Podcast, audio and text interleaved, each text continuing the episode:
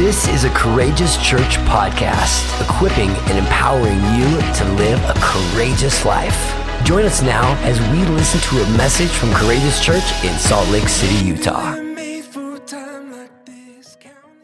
As we contemplate the future, I think the most significant event on the horizon is the second coming of Jesus Christ. Listen to the Apostle John's description of this event in Revelation chapter 19, verse 11. He says, Now I saw heaven opened, and behold, a white horse. And he who sat on him was called faithful and true. And in righteousness he judges and makes war. His eyes were like a flame of fire. On his head were many crowns. He had a name written that no one knew except himself. He was clothed with a robe dipped in blood, and his name was called the Word of God. And the armies in heaven, clothed in fine linen, white and clean, followed him on white horses. Now out of his mouth goes a sharp sword, that with it he should strike the nations, and he himself will rule them with a rod of iron. He himself treads the winepress of the fierceness and wrath of Almighty God and he has on his robe and on his thigh a name written King of Kings and Lord of Lords. Of course, we know that this is preemptive to the thousand year reign of Christ in the earth, the millennial kingdom. Now, I want you to notice the relationship of the kingdom, which is now and not yet, as we have learned, to the second coming of Jesus Christ. The parousia. That Greek word translated coming or presence or arrival is found throughout the New Testament. Matthew 24 14 says, And this gospel of the kingdom will be proclaimed through the whole world as a testimony to all the nations, and then the end will come. Now, You remember Jesus was crucified, died, was buried, and then he rose again. The, the, the, the foundation uh, of, of our faith in Christ is the resurrection from the dead. After spending about 40 days with his followers, he now gathers with them, as recorded in Acts chapter 1, verse 6. They came together and they asked him, Lord, will you at this time restore the kingdom to Israel? So we see this kingdom theme. He said, to them, It's not for you to know the times or the seasons that the Father has fixed by his own authority, but you will receive power when the Holy Spirit comes upon you, and you will be my witnesses in Jerusalem, Judea, Samaria, and to the ends of the earth. After they heard Jesus say these things, they were, they were looking on, and he was lifted up, the Bible says, and a cloud took him out of their sight. So they stood there gazing up into heaven. And then two men stood by them in linen robes, and they said, Men of Galilee, why do you stand looking up into heaven? This Jesus who was taken from you into heaven will come, parousia, in the same way that you saw him go into heaven. Even the Apostles' Creed of uh, the mid second century, you know, creed comes from the Latin word credo, which is simply means I believe relative to Jesus, I believe in Jesus Christ, his only Son, our Lord, who was conceived by the Holy Spirit and born of the Virgin Mary. He suffered under Pontius Pilate, was crucified, died, and was buried. The third day he rose again from the dead. He ascended into heaven, and he is seated at the right hand of God the Father Almighty. From there, he will come, parousia, to judge the living and the dead. So, really, what we're talking about here is kingdom come, the second coming of Christ.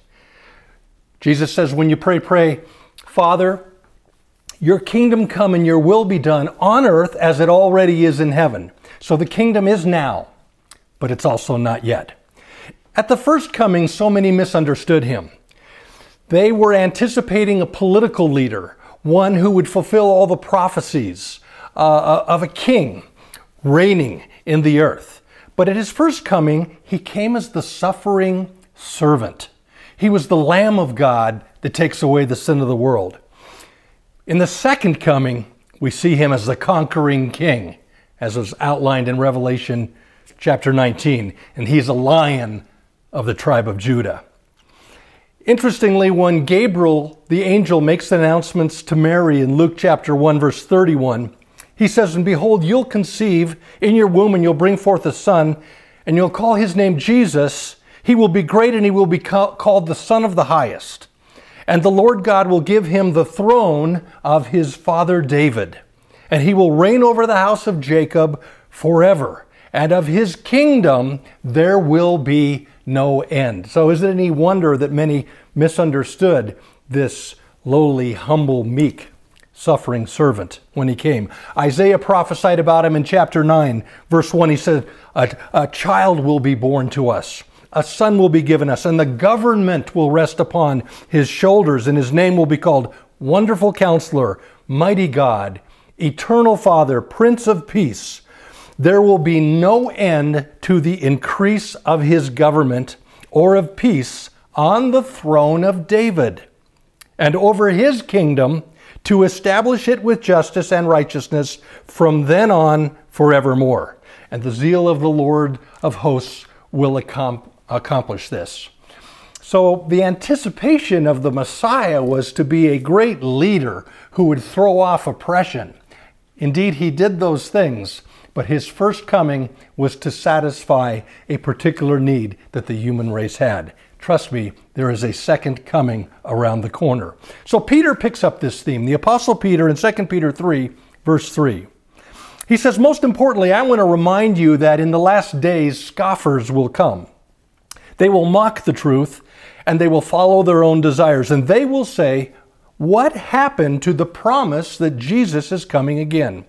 From before the times of our ancestors, everything has remained the same since the world was first created. But you must not forget this one thing, dear friends.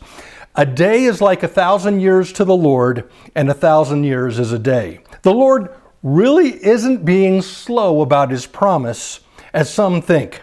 No, he's being patient for your sake. He does not want anyone to be destroyed, but wants everyone to repent. You see, the second coming of Christ will, will include judgment. And he's giving opportunity for those outside of his family to come back. It's amazing.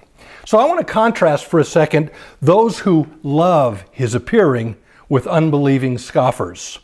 It was Paul in 2 Timothy chapter 4 who said, There's a prize that awaits me, the crown of righteousness, which the Lord, the righteous judge, will give to me on that day, the day of his return. And the prize is not just for me, he says, but all who look eagerly forward and love his appearing, his parousia. So, our perspective on the coming of the Lord really will determine our response. If we look for the sign of his coming, we're interested in indicators of when he may return versus a sign of the end because we don't believe in eternal life. We don't believe that, that there's anything after this life. It will determine how we approach these matters.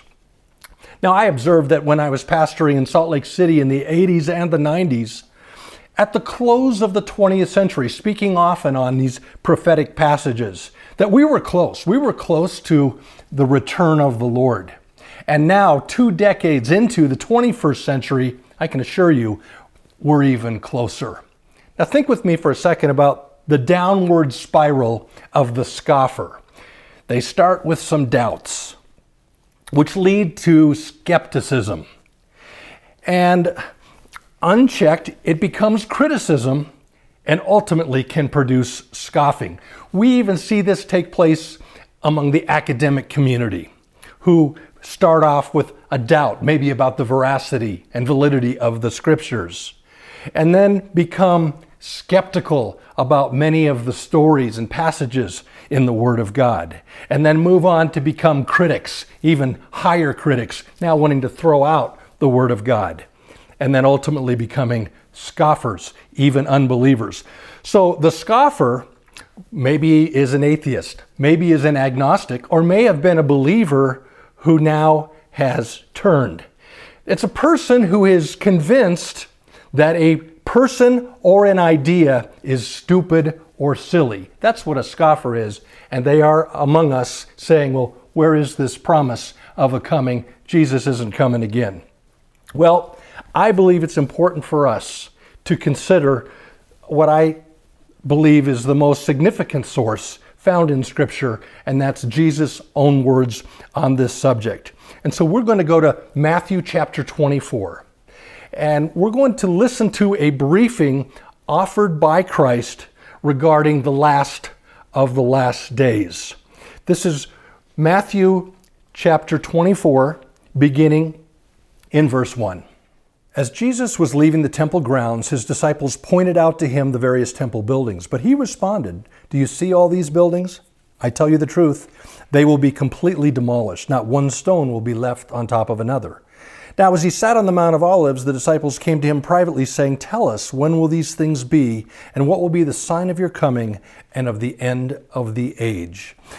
This briefing by Jesus of his disciples, popularly referred to as the Olivet Discourse, is recorded in Luke chapter 23, Mark chapter 13, and Matthew chapter 24. Interestingly, in Mark 13, we're told it's just four disciples that ask Jesus these questions in private. It's Peter and his brother Andrew, and James and his brother John. The four of them come, and they ask a two part question When will these things be? and what will be the sign of your coming and the end of the age? It's interesting that the answer to the first question has already been fulfilled, and, and it lends credibility to Jesus' comments about uh, or regarding the second question, which is still future. First question Tell us when will this happen? He says, Not one stone will be left upon another.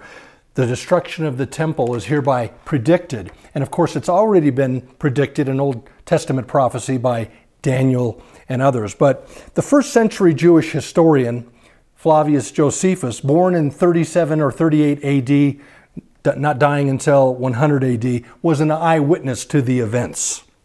Josephus not only comments on the siege itself in 70 AD, but prior in his writings, in the historical book, The Jewish War, uh, he talks about the magnificence of the Jewish temple. Listen, quote, the exterior of the building wanted nothing that could astound either mind or eye. For being covered on all sides with massive plates of gold, the sun was no sooner up than it radiated so fiery a flash that persons straining to look at it were compelled to avert their eyes or to look away, as from the solar rays. To approaching strangers, it appeared from a distance like a snow clad mountain for all that was not overlaid with gold was of the purest white. Well, after a four month siege around the city uh, and the stubborn opposition of the Jewish uh, citizens of Jerusalem, General Titus invaded the city with the Roman armies. Uh, he, he moved to, to destroy the city, dismantling buildings, setting the city on fire. In fact, it was his intent not to burn the temple in its magnificence, but to, to, to save that, that facility. But uh, it accidentally also caught on fire.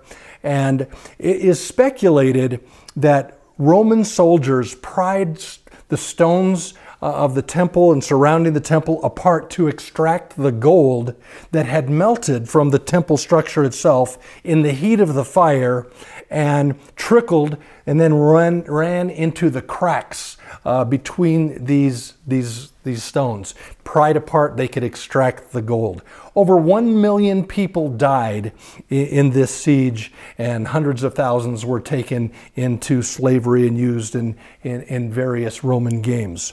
The second question, what will be the sign of your coming and of the end of the age, is interesting because it, it, it introduces us to many of the preliminary signs of the times that many of us have heard so much about over the years. These are trends or indicators but not the sign of the Lord's coming itself. There are 10 signs, I believe, clearly outlined in the Olivet Discourse. And they're either fulfilled or being fulfilled in our lifetimes. Let's pick it up at Matthew 24, verse 4. Jesus told them, Don't let anyone mislead you, for many will come in my name claiming I am the Messiah. they will deceive many. And you will hear of wars and threats of wars. But don't panic. Yes, these things must take place, but the end won't follow immediately. Nation will go to war against nation, and kingdom against kingdom. There will be famines and earthquakes in many parts of the world, but all of this is only the first of the birth pains. Uh, other versions have the beginning of sorrows, with more to come. So let's look at these 10 signs of the times. The first is counterfeit Christs leading many astray. Today in the world, there are over 1,600 pseudo Christian sects. These are cults or marginalized groups who offer aberrant teachings, uh, diminishing the person and work of Jesus Christ, uh, substituting for God's Word uh, extra biblical writings, and uh, uh, providing a different methodology to be saved than the Scriptures portray in the Gospel. Uh, second is wars and rumors of wars. Uh, this speaks of both ethnic uprisings and national conflicts for uh, it is nations or the ethnos, ethnic groups, or, and also kingdoms, uh, actual nation states fighting one another. And we have seen the prolifer- proliferation of wars, uh, particularly in the 20th century into the 21st century. Famine. Uh, hunger and malnutrition is the biggest health risk worldwide still today. It's the cause of approximately 45% of all deaths of children under the age of five in the world. Globally, food deprivation still, here in 2020, claims a child's life every three seconds, if you can imagine it. Around the world, 821 people don't have enough food to live a active, healthy life. And one every out of every nine people will in the world will go to bed tonight hungry. Number four is earthquakes in various places. Uh, according to the National Earthquake Information Center, uh, they now locate about 20,000 measurable earthquakes each year, or approximately 55 worldwide every day. Earthquakes greater than a 8.0 magnitude on the Richter scale are at a record high rate since 2004. And then the fifth sign is interesting because it's not recorded by Matthew, but it is recorded by Luke the physician in Luke 21 11. He says, pestilences, uh, cholera, Ebola, influenza, meningitis, monkeypox, bird flu, swine flu, SARS, smallpox, yellow fever, H1N1, H1, uh, H2N2, COVID 19, etc. And who knows what the next pandemic will be that we face in our world. But Jesus says in Luke 21 9, don't be troubled. These things must take place, but the end isn't yet. And he goes on in verse 9, he says, Then you will be arrested, persecuted, and killed. You'll be hated all over the world because you're my followers. And many will turn away from me and betray and hate each other. And many false prophets will appear and will deceive many people. Sin will be rampant everywhere, and the love of many will grow cold. But the one who endures to the end will be saved. And the good news about the kingdom will be preached throughout the whole world so that all nations will hear it, and then the end will come.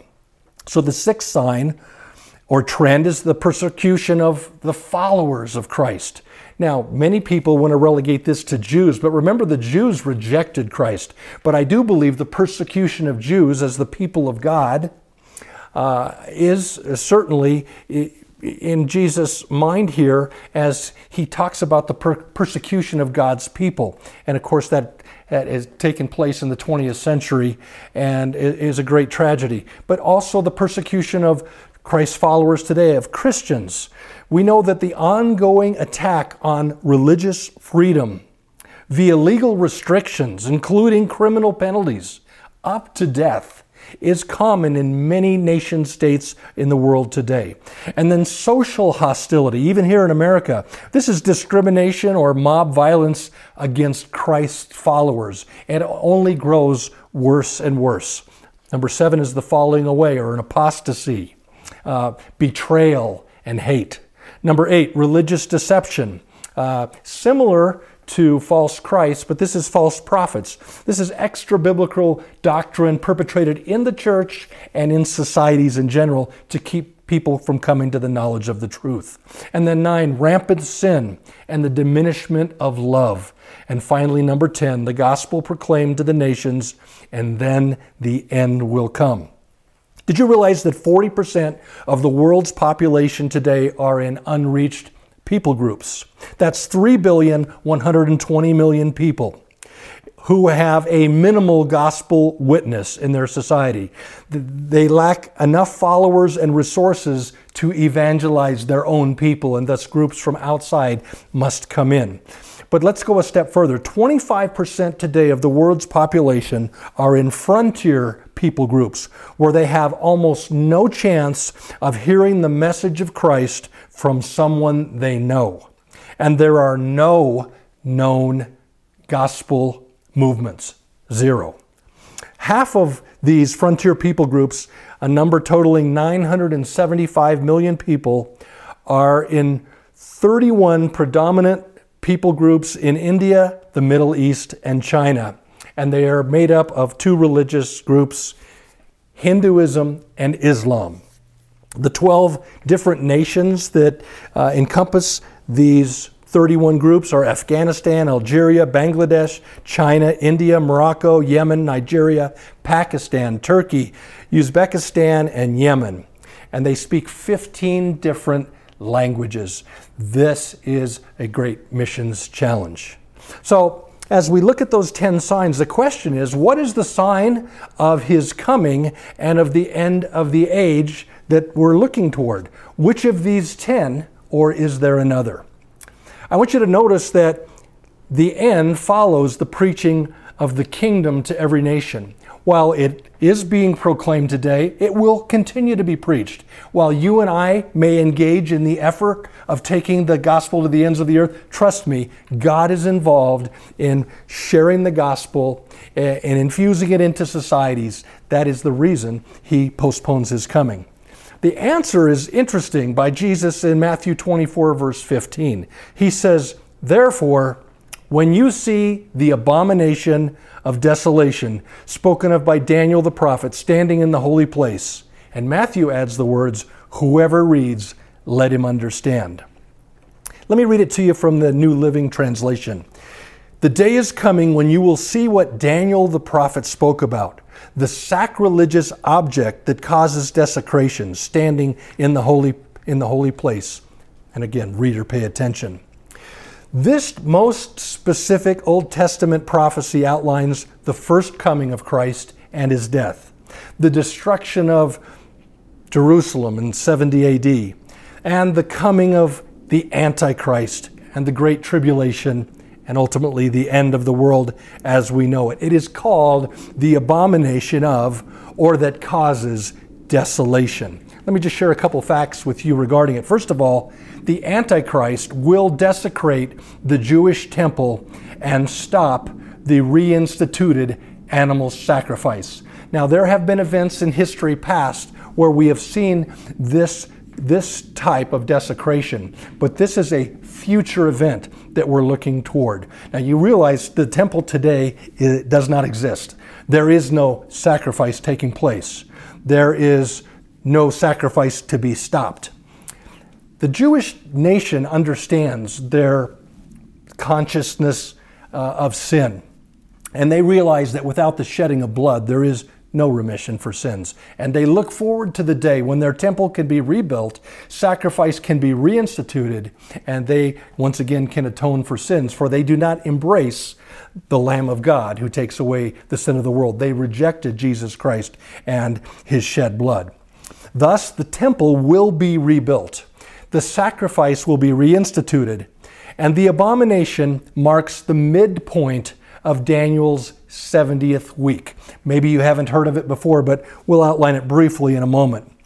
So there's a prophetic timeline that's set in motion at the command to rebuild Jerusalem, which Daniel becomes aware of while he's in captivity in Babylon. And he is told that 77 year periods, or 490 years, would take uh, place in order to carry out God's purposes relative to this prophecy. The abomination of desolation is the beginning of the end. In Daniel chapter 9, beginning in verse 24, we have the outline of this prophecy that Jesus alludes to. Verse 24 says, A period of 70 sets of seven has been decreed for your people and your holy city. Let me note that the 70 week prophecy wasn't made by Daniel, but it was instead given to Daniel by the angel Gabriel, the same angel that appeared to Mary and announced the birth of Christ. This is fantastic to realize that in answer to prayer, God sends Gabriel to reveal these events regarding the coming of Christ and the time of the end. Now we're going to pick up in Daniel chapter 9, verse 25. Now listen and understand seven sets of seven plus 62 sets of seven will pass from the time the command is given to rebuild Jerusalem until a ruler, the anointed one, comes. Jerusalem will, be rebuilt with streets and strong defenses despite the perilous times. After this period of 62 sets of seven, the anointed one will be killed, appearing to have accomplished nothing, and a ruler will arise whose armies will destroy the city and the temple. The ruler will make a treaty with the people for a period of one set of seven. But after half this time, he will put an end to the sacrifices and offerings. And as a climax to all of his terrible deeds, he will set up a sacrilegious object that causes desecration until the fate decreed for this defiler is finally poured out on him. So we're told quickly that 77s or 70 weeks are decreed. The Hebrew word is Shabua, which literally means sevens, 77s. They're determined for your people, Daniel, for your holy city. It was his people, the Jews. It was his city, Jerusalem. It was the temple in Jerusalem that he was praying about in Daniel chapter 9. And now Gabriel says, These weeks are decreed for you and your people and your city. Seven sets of seven. Seven times seven is 49 years, plus 62 sets of seven. That's 434 years.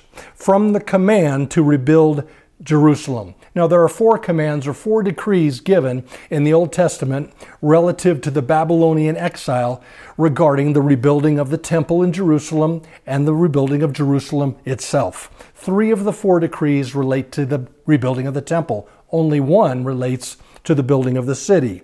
And that is the decree given by Artaxerxes in Nehemiah chapter 2. Several references there where he states that Nehemiah can go back and rebuild the wall, rebuild the city. That took place on March 14th, 445 BC. So there are 69 sevens. Remember, seven sets of seven plus 62. So 7 and 62, 69 sevens, or a total of 483 years. A year biblically is 360 days. So we're talking about 173,880 days until a ruler, the anointed one, comes. If you go from the decree of Artaxerxes on March 14th, 445 BC, that, that number of days, it will take you to April 6th, 32 AD. Of course, accounting for leap years and, and calendar modifications that took place uh, historically. It takes us to Palm Sunday, the day that Jesus rode into Jerusalem on a full of a colt, that he rode in uh, uh, making the sign of peace uh, as a leader, as a king. And he accepted the title king for the first time. Up till then, he told his disciples, his followers, to not uh, try to, uh, to elevate him to that, that type of position. But on this day, he accepted it. This is the, uh, the uncovering. This is the demonstration that the king has come. And Jesus accepts that worship that day. And then it tells us that the anointed one will be killed. Some versions say, but not for himself. Who was he killed for? He was killed for us. He paid a debt he didn't owe. We owed a debt we couldn't pay, and he took care of it for us. But of course, uh, in, in the translation I'm using, the New Living Translation, it says that it appeared that he accomplished nothing. Many people just thought it was a waste. Jesus' life was a waste. All this to go to the cross. But we know that it wasn't a waste. Thank God that, that he did. And then the ruler will arise, and his people will destroy the city and the temple. That ruler, of course, uh, would have been a Roman ruler. And in 70, 70 AD, we know that Titus led the army of Rome to destroy Jerusalem and the temple. And then it says the ruler will make a treaty. Now, we know this treaty didn't take place immediately after the destruction of the temple. In fact, there has no been uh, not been a temple reconstruction since that time. There is still no temple in Jerusalem since 70 AD. But this ruler is going to make a treaty or a covenant with people for one final seven, for one seven. That's a seven year period. But after three and a half years, or halfway through this treaty, this agreement, this covenant, he will end it or he will break it. This time frame is very specific. It's referred to in Revelation chapter 11, verses 2 and 3, as 42 months, or as 1,260 days, all the same way of saying three and one half years. And so we know that a seven year agreement will be enacted by this ruler and that he will break that agreement at the midway point of it and he will set up a sacrilegious object that causes desecration in the temple. Jesus goes on to say in Matthew 24 21, there will be great tribulation such as not been since the beginning of the world until this time, no, nor shall ever be. So, what we realize is that the seven years of tribulation is broken into two parts, and the second half is really where the wrath of God is poured out in response to the desecration of the temple. Now, we don't often cite Daniel's 70 week prophecy, but I want you to know three people do. Daniel does via the revelation of the angel Gabriel, and Paul does in Second Thessalonians chapter 2, and Jesus does in the Olivet Discourse, and he says it's the sign of the end. Listen to what Paul said in 51 or 52 AD as he wrote his second letter to the Thessalonians, approximately two decades before the Gospels were even circulated. He says, Now concerning the coming of our Lord Jesus Christ and our being gathered together to him, we ask you, brothers, not to be quickly shaken in mind or alarmed, either by a spirit or a spoken word, or even a letter assuming to be from us, to the effect that that day of the Lord has come. Let no one deceive you in any way, for that day will not come unless the rebellion come first and the man of lawlessness, other versions have it, the man of sin is revealed, the son of destruction, who opposes and exalts himself against every so called God or object of worship, so that he takes his seat in the temple of God, proclaiming himself to be God. This is the abomination of desolation, either setting up his image, an idol, which is an abomination to the Jew, or setting up himself. He goes on to say, For the mystery of lawlessness is already at work, only he who now restrains it will do so until he is taken out of the way. And then the lawless one will be revealed, whom the Lord Jesus will kill with the breath of his mouth and bring to nothing by the appearance of his parousia, his coming. The coming of the lawless one is by the activity of Satan with all power and false signs and wonders, and with all wicked deception for those who are perishing, because they refused to love the truth and so be saved. Jesus will come to stop this leader, this ruler, this Antichrist, and to set up his millennial kingdom. And so Paul says in Romans 13, as we wrap this up, verse 11, he says, This is all the more urgent for you know how late it is. It is, and time is running out. Wake up, for our salvation is nearer now than when we first believed. So let me just give uh, a, a admonition as to how we should respond, some final instructions.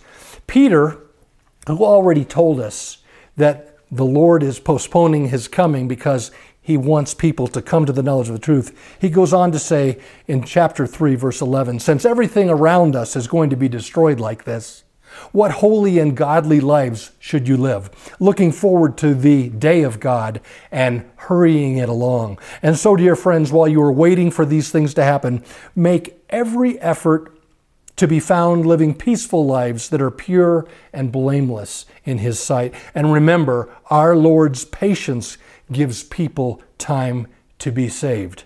So let me just encourage you quickly. Number one, when you see these things begin to come to pass, know this Jesus is coming. Lift up your heads. Your redemption draws near. Second of all, don't be troubled. Those are the words of Jesus. He says these things must take place, but don't be troubled. And In another place, Jesus says, Don't be troubled, believe in God and believe also in me. He says, I go to play, prepare a place for you, and if I go, I will come again, parousia, that you might be with me. Number three, live godly lives. Look forward and thus hurry it along. Hurry the second coming along by walking in fellowship with the Lord. Number four, live peaceful lives, pure and blameless in His sight. And finally, number five, be part of the Great Commission Church.